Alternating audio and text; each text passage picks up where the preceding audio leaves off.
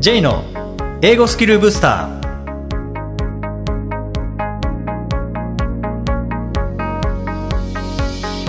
こんにちは J こと早川浩二ですこんにちは、アシスタントのあきです。この番組は旅行や仕事で英語を使えるようになりたい方、TOEIC などの資格試験の勉強をしている方、英語学習へのモチベーションを高めたい方にスキルアップのコツをお伝えしていく番組です。J さん、今回もよろしくお願いします。よろしくお願いします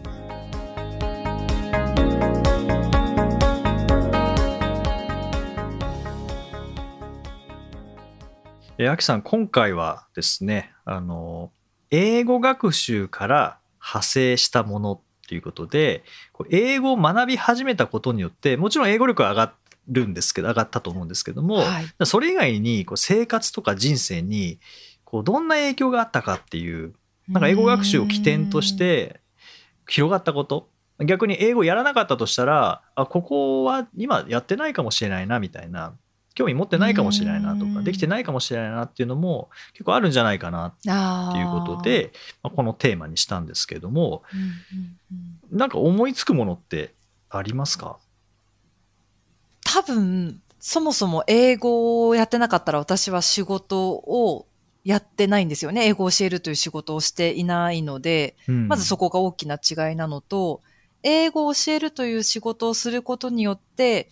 きちんと伝えたいとか、わかりやすく伝えたいとか、その伝えるっていう部分にまで、ちょっと意識がいっているので、そこが多分派生した部分かなって。うん。多分英語を教えるっていう仕事をしてなければ、話すっていう、その技術自体に興味を示さなかったと思うんですよね。はい。き常に聞いてる側だったりとかすると、多分その辺の意識って話すっていうことに対してあんまり興味がないというか、だけれども、自分がそういった立場にあるので、ちゃんと喋れるようになりたいとか、まあ日本語の話ですけど、ちゃんとプレゼンンできるようになりたい、わかりやすくとか、多分そういうところに派生していってるのかなっていう気はしますね。うんそうすると、まあ、教えるっていう仕事につながったっていうのが、アキさんにとっての英語学習からの、まあ、最もかわからないですけども、まあ、one of the 最も大きいそうですね。派生図みたいな感じですかね。発生図。そうですね。それはすごい大きいと、まさか自分が英語を教えてるっていう未来は描けてなかったですけどね、やり始めた頃は。うん。ううんん、でもそれが大きいですね、やっぱりなんか誰しもそういうのあると思うんですよね。英語をやったことによってこっちにも派生したとか、まあ、実際にあのこれ僕の講座、教育講座を受けていただいた受講生の方なんですけども、まあ、その方、TOEIC のスコアアップしたことによって、あの自信につながって、で、それ以外の、例えば国家試験とかにもこう挑戦するようになったっていうのもあります。し、まあ、結構自信になったっていう方多いですよね。英語学習をして、あの英語力伸びて、まあ、TOEIC のスコア上がったことによって、それが自信になって、いろいろ挑戦するようになったっていう方が、まあ、多いんですけれども、で、この方の場合は、まあ、当時中学生の娘さんがいらっしゃって、で英語学習、まあ、それまではこう勉強しなさいって言っても、あんまりこう、まあ、お子さんなので、あの、両親から言われてもあんまりこう、聞きたくない部分はあると思うんですけども、でもなんかその方が、こう、リビングで勉強していたら、いつの頃からか一緒に勉強するようになったとかですね。いうような派生の仕方も、ねううんん、ありますよね。うんで僕はあの、まあ、今月の一番最初の配信でもそのエンディングでお話しした卒業式の話はい。があったと思うんですけどもあの高校3年生の時に卒業生代表の言葉言やってくれないかっていうので、まあ、悩んだ末、まあ、やってみた。ただその2年前高校1年の時にの最後終わった時にあの公認になる時ですよね、えー4月の入学式で在校生代表の言葉やってくれないかっていうのももう即答で嫌ですっていうあの 嫌ですっていう断り方ですからね。ああ、嫌です。なかなか発しないですよね。ただまあその 2, 2年後にはあの卒業生代表の言葉っていうのでオファーいただいてだいぶ悩みましたけど、まあ、悩むっていうことはつまりちょっとやってみたいってことなのかなっていうので、まあ、入ってえ言ってみたというのが高3ですよね。でその,、はいその後専門学校入学してで専門学校2年目に卒業生代表の言葉やってくれないかって言われてその時はもう即答でイエスなんですよね。うんじゃあその2年ごとのなんかその違いは何だったかっていうともうこれ完全に英語なんですよね。うん英語をやったからっていうところで高1の時はもう英語なんてやったこともなかったので僕は中学3年間不登校なので、まあ、英語なんてやったことがなくてで中、まあ、高校2年で英検4級受けて不合格ぐらいの英語力ですね、あれあの時5級受けても多分不合格なんですけどうん。だったと思うんですけど、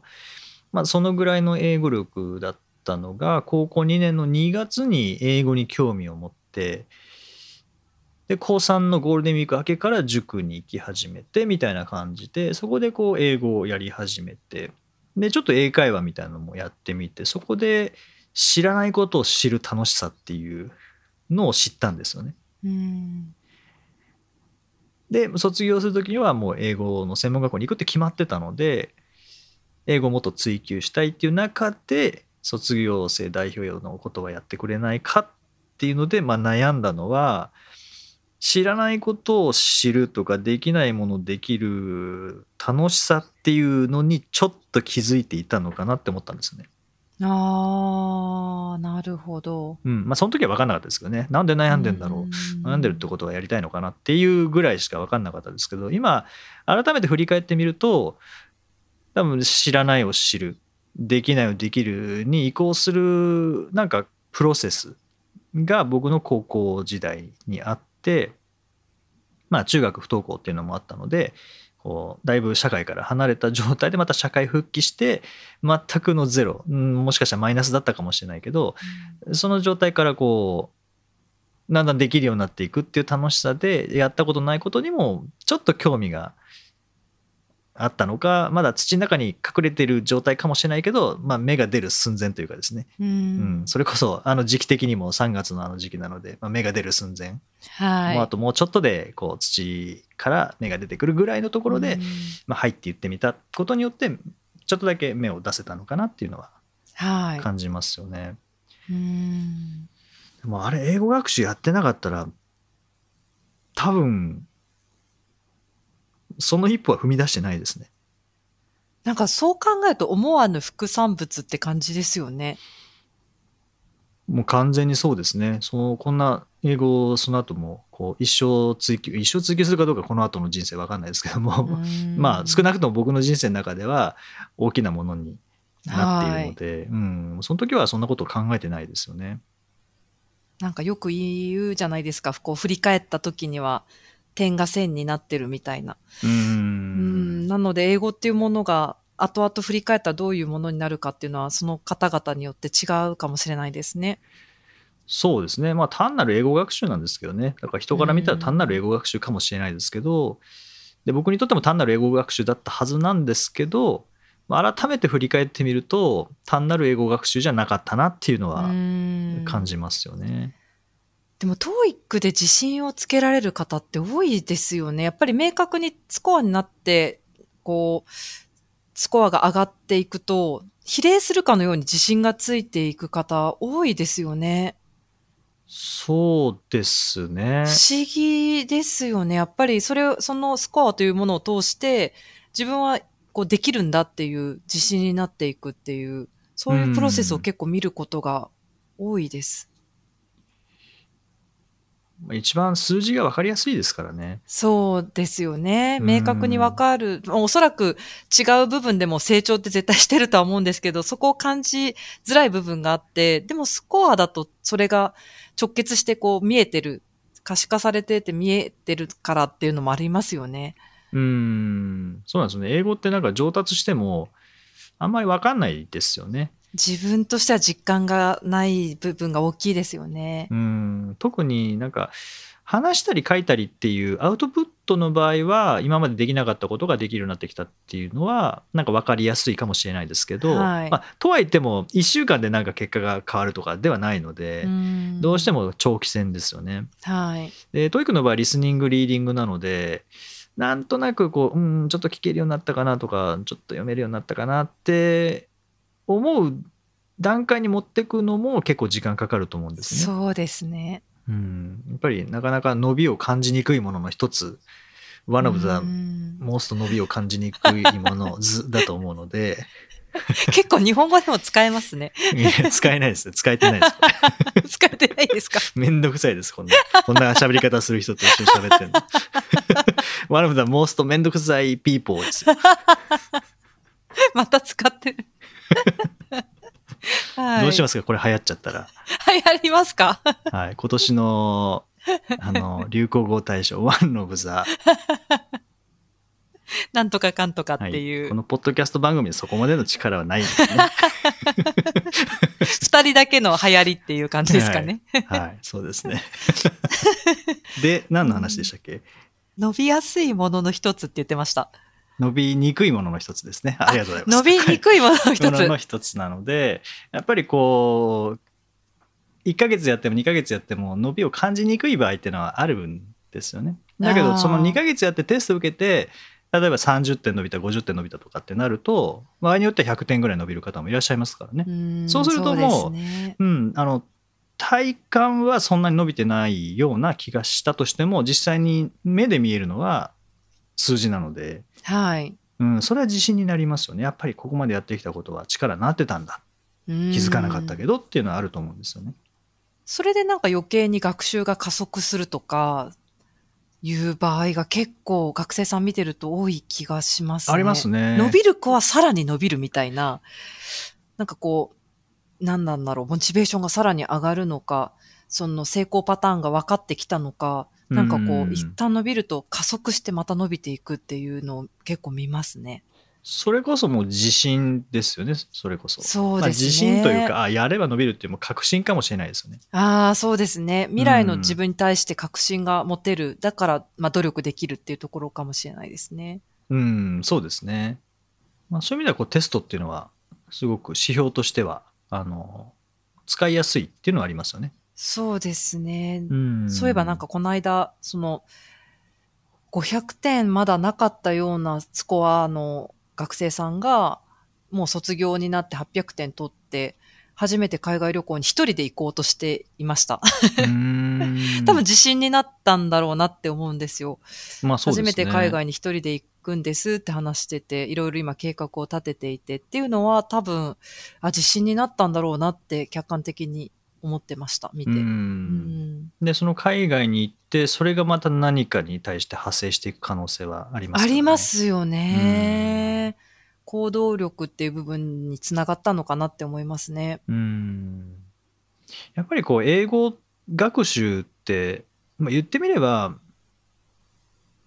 まあ、日本に住んでて日本語だけの中に環境にいて英語学習をするって言ってみれば、うん、なんか宇宙の言葉みたいなもんじゃないですか全く分かんないそうですよね。使うんわれてない言葉だとしたら、周りで。だったらもう完全に宇宙語ですよね。そうですねでそれがだんだん分かってくるなんか、うんもう読読める読めるぞみたいなラピュタみたいな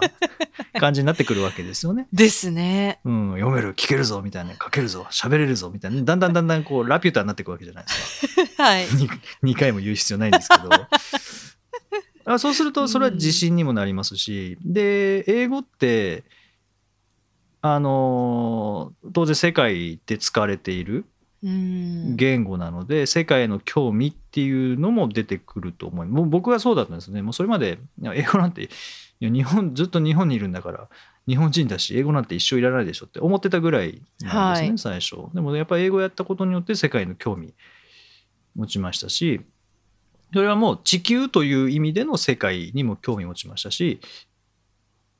自分自身の世界を広げるっていうところにも興味持ったっていうところはありますうんしそれがあのマーキさんと一緒でまあ教えることにもつながるわけですけどもその教えるにつながる前は人前で話すことですよね。うんへの興味があってそれをやる中でやっぱり英語を学習していくのと人前で話すっていうのを同時にやっていってでできないのができるようになってきてで英語力も上がっていってで教えることに興味を持ってっていうところはそこから先はあのアキさんに似てる部分はありますけどうも、んだから一番最初っていうのは本当にあの英語学習始めたっていうところからの派生はかなり大きいですよね。本当にどうつながっていくかってわからないもんですよね。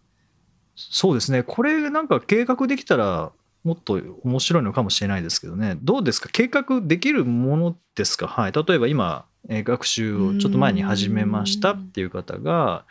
じゃあこの英語学習せっかく始めたからちょっとこっち行ってみようかなみたいなのが計画できるものなのか、それとも結果としてそうなる？僕はもう結果としてはい。だったんですけどまあでも自分の過去を振り返ってみると結果としてだけどでもその時には興味を持った時っていうのことは分かるので。なんか計画ではないですけど興味を持った時にあこっちの方向に行くとその先に何があるのかなっていうのはなんとなく想像はできますね。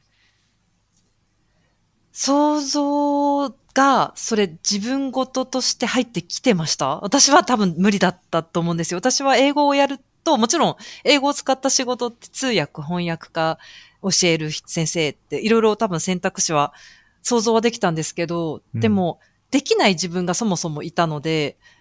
そこにつながるって自分事として全然捉えてなかったっていうのありますね。想像はできてたんですけど、でも私には無関係のことだろうなって思ってました。そもそも英語ができてないので、できてなかった頃は。こととか喋ることはいですか、。喋ることとか、そうですね。なので、す開かれた扉の先に何があるのかはなんとなくは想像できても、そこの扉越えて一歩踏み入れられるのかどうかってまた別次元の話だと思ってたので、初めて力を入れたら、そこが自分事として近づいてきた感じが。しますでね。ドアの前まで来てうん。ドアを開けたらそのドアが、まあ、どこかにつながるケースもありますしただドアの向こう側に出るだけだったっていうはい。ケースもまああるでしょうけどねでもうんドアっていうのは選択肢だと思うのではい。そのドアがいくつも見えてくるっていうのはどのドア入りたいかなっていう方向には行くかもしれないですよね。行。くかもしれないですね。うん。うん。まあ、その先何があるかまでは分かんないかもしれないですけどね。だからはい。計画にはならないかもしれないですけど、うん。ただ方向づけとかこっちの方向で行きたいなみたいなのは例えば英語で仕事したいその英語を学習した時はなんかやらされ感でやってたけどなんとなくこうできるようになってきたらあやっぱ英語で仕事してみたいなって思ったとしたらそこにドアが現れたああ、わけです、ね、そうですね。そうですね。うん。もちろんそのまま行って仕事が英語で仕事できるかどうかはその時になってみないと分かんないでわすけどかんないっていう。でも、あでもそこでそっちの方向に行くことはできますもんねじゃあどのぐらいの英語力が必要なのかとか、できますね何をすればいいのかとかってうん、いううん部分だと思うので、まあ、目標にするとかっていうあとは目的がそっちの方向にありそうだなとかっていうのはん意識しやすいのかもしれないですよね。そうですねうん。確かに。うん。まあ、今回英語学習から発生すしたものっていうテーマですけど多分これ英語学習じゃなくて何でもいいんですよね。例えばサッカーやってた方はサッカーから派生したものって考えると多分いろいろあるでしょうし。そうですね。料理から派生したものっていうのもきっと料理好きな方はあるでしょうしその絵を描いている方はなんか幼稚園の時に絵を描いたっていうのから派生したものっていうのも絵以外でもおそらくあるでしょうしそうですね。なんか辿ってみると、意外なことと結びついてることに気がつくかもしれないですよね。そうですよね。ちょっと面白そう。うん。うんそうするとなんかこう今まで挑戦したことがないこととかなんか興味あるんだけどちょっと面倒くさそうだなっていうものが何か新しいドアはい。にたどり着く、まあ、ツールになるかもしれませんうし、んそのドアがどこでもドアになる可能性もそうですね。ありますもんね。うん。うん、まさかこんな世界が広がってたなんてって、わからない世界が広がってる可能性がある可能性もあ当然ありますよね。それが面白いところですよね、きっと。そうですね。うんやっぱり言語が変わる見えてない部分と、うんそうですね。あの、前にもお話したかもしれないですけど、あの、4つ変わるものがあって、まあ、企業研修とかでもお伝えするんですけど、一つは視野ですようね。ん。うん、視野は角度ですからね。その日本語だけの場合と英語も入る場合で視野は広がるので、はい。角度が広がるっていうのとあとは視界、まあ、遠くまで見えるようになるっていうのと、日本語だけよりは英語の方が、まあ、情報が英語の方が早い場合もありますし技術も英語圏の方が早いので、まあ、視界が広がって、まあ、未未来も見通せるようになるっていう部分ありますしあとは、えー視点ですよね。その日本語だけの視点よりはあの英語の視点っていうまた違うポイントから見ることもできますしで4つ目が、えー視座ですね。あの高い低い。まあ日本語が低いってわけじゃないんですけれどもコントロールしやすくなるかなって英語の視座で見た日本語の視座で見たとかっていうのでこうコントロールしながら物事を見られるようになるかなっていうところで、まあ、そういったものからいろいろ派生していくのかもしれないですよね。そうですうね。んまあ、今回はあの特にこうスキルアップにつなげるというお話ではないんですけども結構こう過去を振り返ってみるとその英語学習から派生してでスキルアップにつながったものっていうのはあのおそらく誰しも持ってるかなと思いますし、まあ、英語学習これから始めるという方とかあとはまだ始めたばっかりっていう方はまだ派生したものないかもしれませんけども上達させたものをもう何でもいいので、えースポーツ好きな方はスポーツ楽器やってる方は楽器とか、まあ、過去を振り返って、えーその上達させたものからどういうふうに派生していったのかっていうのを振り返ると、まあ、英語学習もどう派生していくかっていうのは、うんあのワクワクする部分あると思いますのでちょっとあの考えるきっかけになれば、えー嬉しく思います。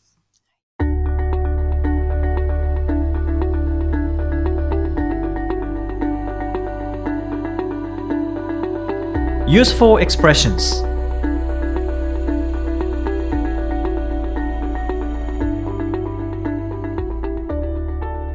続いては、英語の名言から学ぶお役立ち表現をご紹介いただきます。ジェさん、今回の名言は何でしょうか？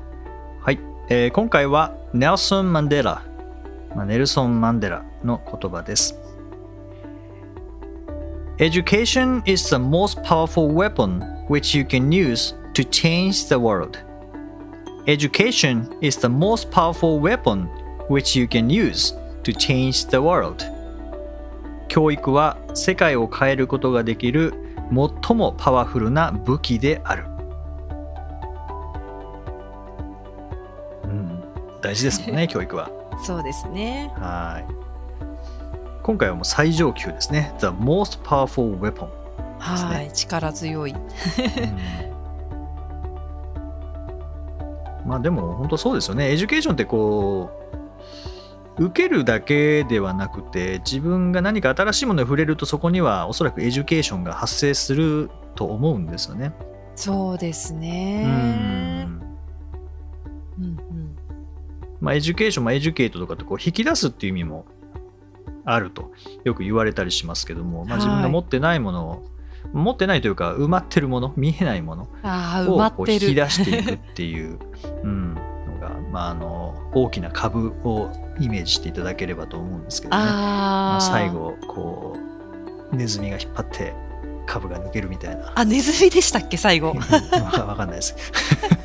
ネズミだった気がするんですけど、はい。はい。まあ、そんな感じで、えー結局、なんか引き出す部分もありますもんね自分の中でまだ使ってないけどそねうん、その能力と新しいものをこう結びつけて引き出てくるみたいなところはあると思いますので、はい。そのうん、その最もパワフルな武器が教育という感じですけれほど。ども、うん、秋さん何かこれに関して？これ、なんかすごくでも、名言って、意外とこう日常の中でも使えるぼ部分もあるような気がするんですよね。例えばこの、English is the most powerful weapon ってやっても、先日、J さんおっしゃってた明徳義塾の校長先生でしたっけ、はい英語は武器だって おっしゃってたお話と絡んでくると思うんですけど、そんな風に言い換えても、なんか使えそうな時もあるんじゃないかなって思うんですよね。いね主語をちょっと変えてみる。はい。In- English is the most powerful weapon which you can use. その後どうしましょう？To change your world みたいな。あなたの世界をを変える最大の武器だよ。いいですね。でも、僕は English は The most powerful weapon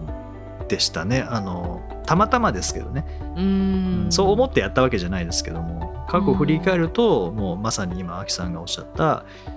English is the most powerful weapon which you can use to change your world. まさにあのはい。それでしたね、うん。ちょっと工夫して言葉を変えるだけで、なんかぐっと自分ごとになりますよね。そうですね。そう。名言ってあの短い中で意味詰まってるああ、そうですねそう。そうでそのままでももちろん学びはあるんですけどそこにある表現をちょっと変える単語を変えるとか、はい。で自分にもっと響くものにする。っていうのはあのおすすめですよねそれはそうですね。より印象に残りますよね、きっと。そうしかも正しい文法の中で単語を入れ替えるだけなのでそうですね。正しいまま覚えられますからね、はいはい。はいぜひそういった使い方もしていただけたらと思います第160回をお送りしました。J さん。はい。新刊が出るということなんですが。あそうですねえっ、と2冊ですね1冊は大学教材なのであの本屋さんに並ぶことはないんですけれども、はい。えー、 TOEIC のえー教材にですね、えーまあ、4月新学期始まりますけども、まあ、そこから使える大学教材が1冊とあともう1冊はあの Vocabulary Booster、まあ、単語のメルマガですね、えーが元になった、えーものが、えー4月に出る予定です。はい、でこれは、まあ、ボキャブラリーブースターをお読みいただいている方はあのご存知かと思いますけどもボキャブラリーブースターはフレーズ5個はい。でそれに対して日本語訳つけてで最後にあの名言をつけてっていうのが1日分なんですけども、まあ、当然そのまま本にしても、あのーかなりの手抜きになってしまうので そうではなくてフレーズ5個のうち3つを英文の中にこう混ぜ込んで。ストーリーにして。ええで2個はまあ追加。そのジャンルに関する追加学習語フレーズと、ああ。はい、いう感じになって。手が込んでますね。そうですね。でそあのフレーズに対してこう派生語だったりとか、まあ、他の重要表現とかあとはその単語にまつわる話とかっていう解説がついて、で全部で、えー200シーンっていうんですかねだからまああー。200×5 フレーズなので、まあ、1000フレーズ。すごい。それはジャンルとしては TOEIC なんですか、トーイックですね。はい。ああ、じゃあまあ主に TOEIC TOEIC で使えそうな単語が並ぶ。 TOEIC でも使えますし、まあ、 TOEIC って基本的にビジネス英語なので、はい。あの仕事の場面でもこう使える本になってるかなと思いますね。なるほど。音声とかもありますか、もちろん音声もついてます。じゃあ使い勝手良さそうですね。そうですねあの、うんまあ、 Vocabulary Booster だけだと、まあ、フレーズではあるんですけれどもあのどういうふうに文の中で使うかっていうのは分からないので、はい。まあ、それもしっかりとその文の中でどうやって使うのかも分かりますし、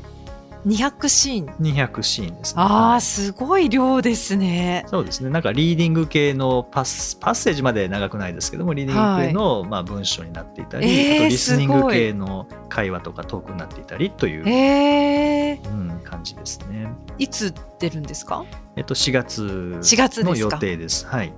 楽しみです。はい。あの、アマゾンとか、えー楽天ブックスとか、えーチェックしていただけたら、もう、表紙もタイトルも出てるかなと。ああ、そうですか、はいチェックしてみます。はい。さて、この番組ではリクエストやご感想をお待ちしています。メッセージはツイッターやメールなどでお気軽にお送りください。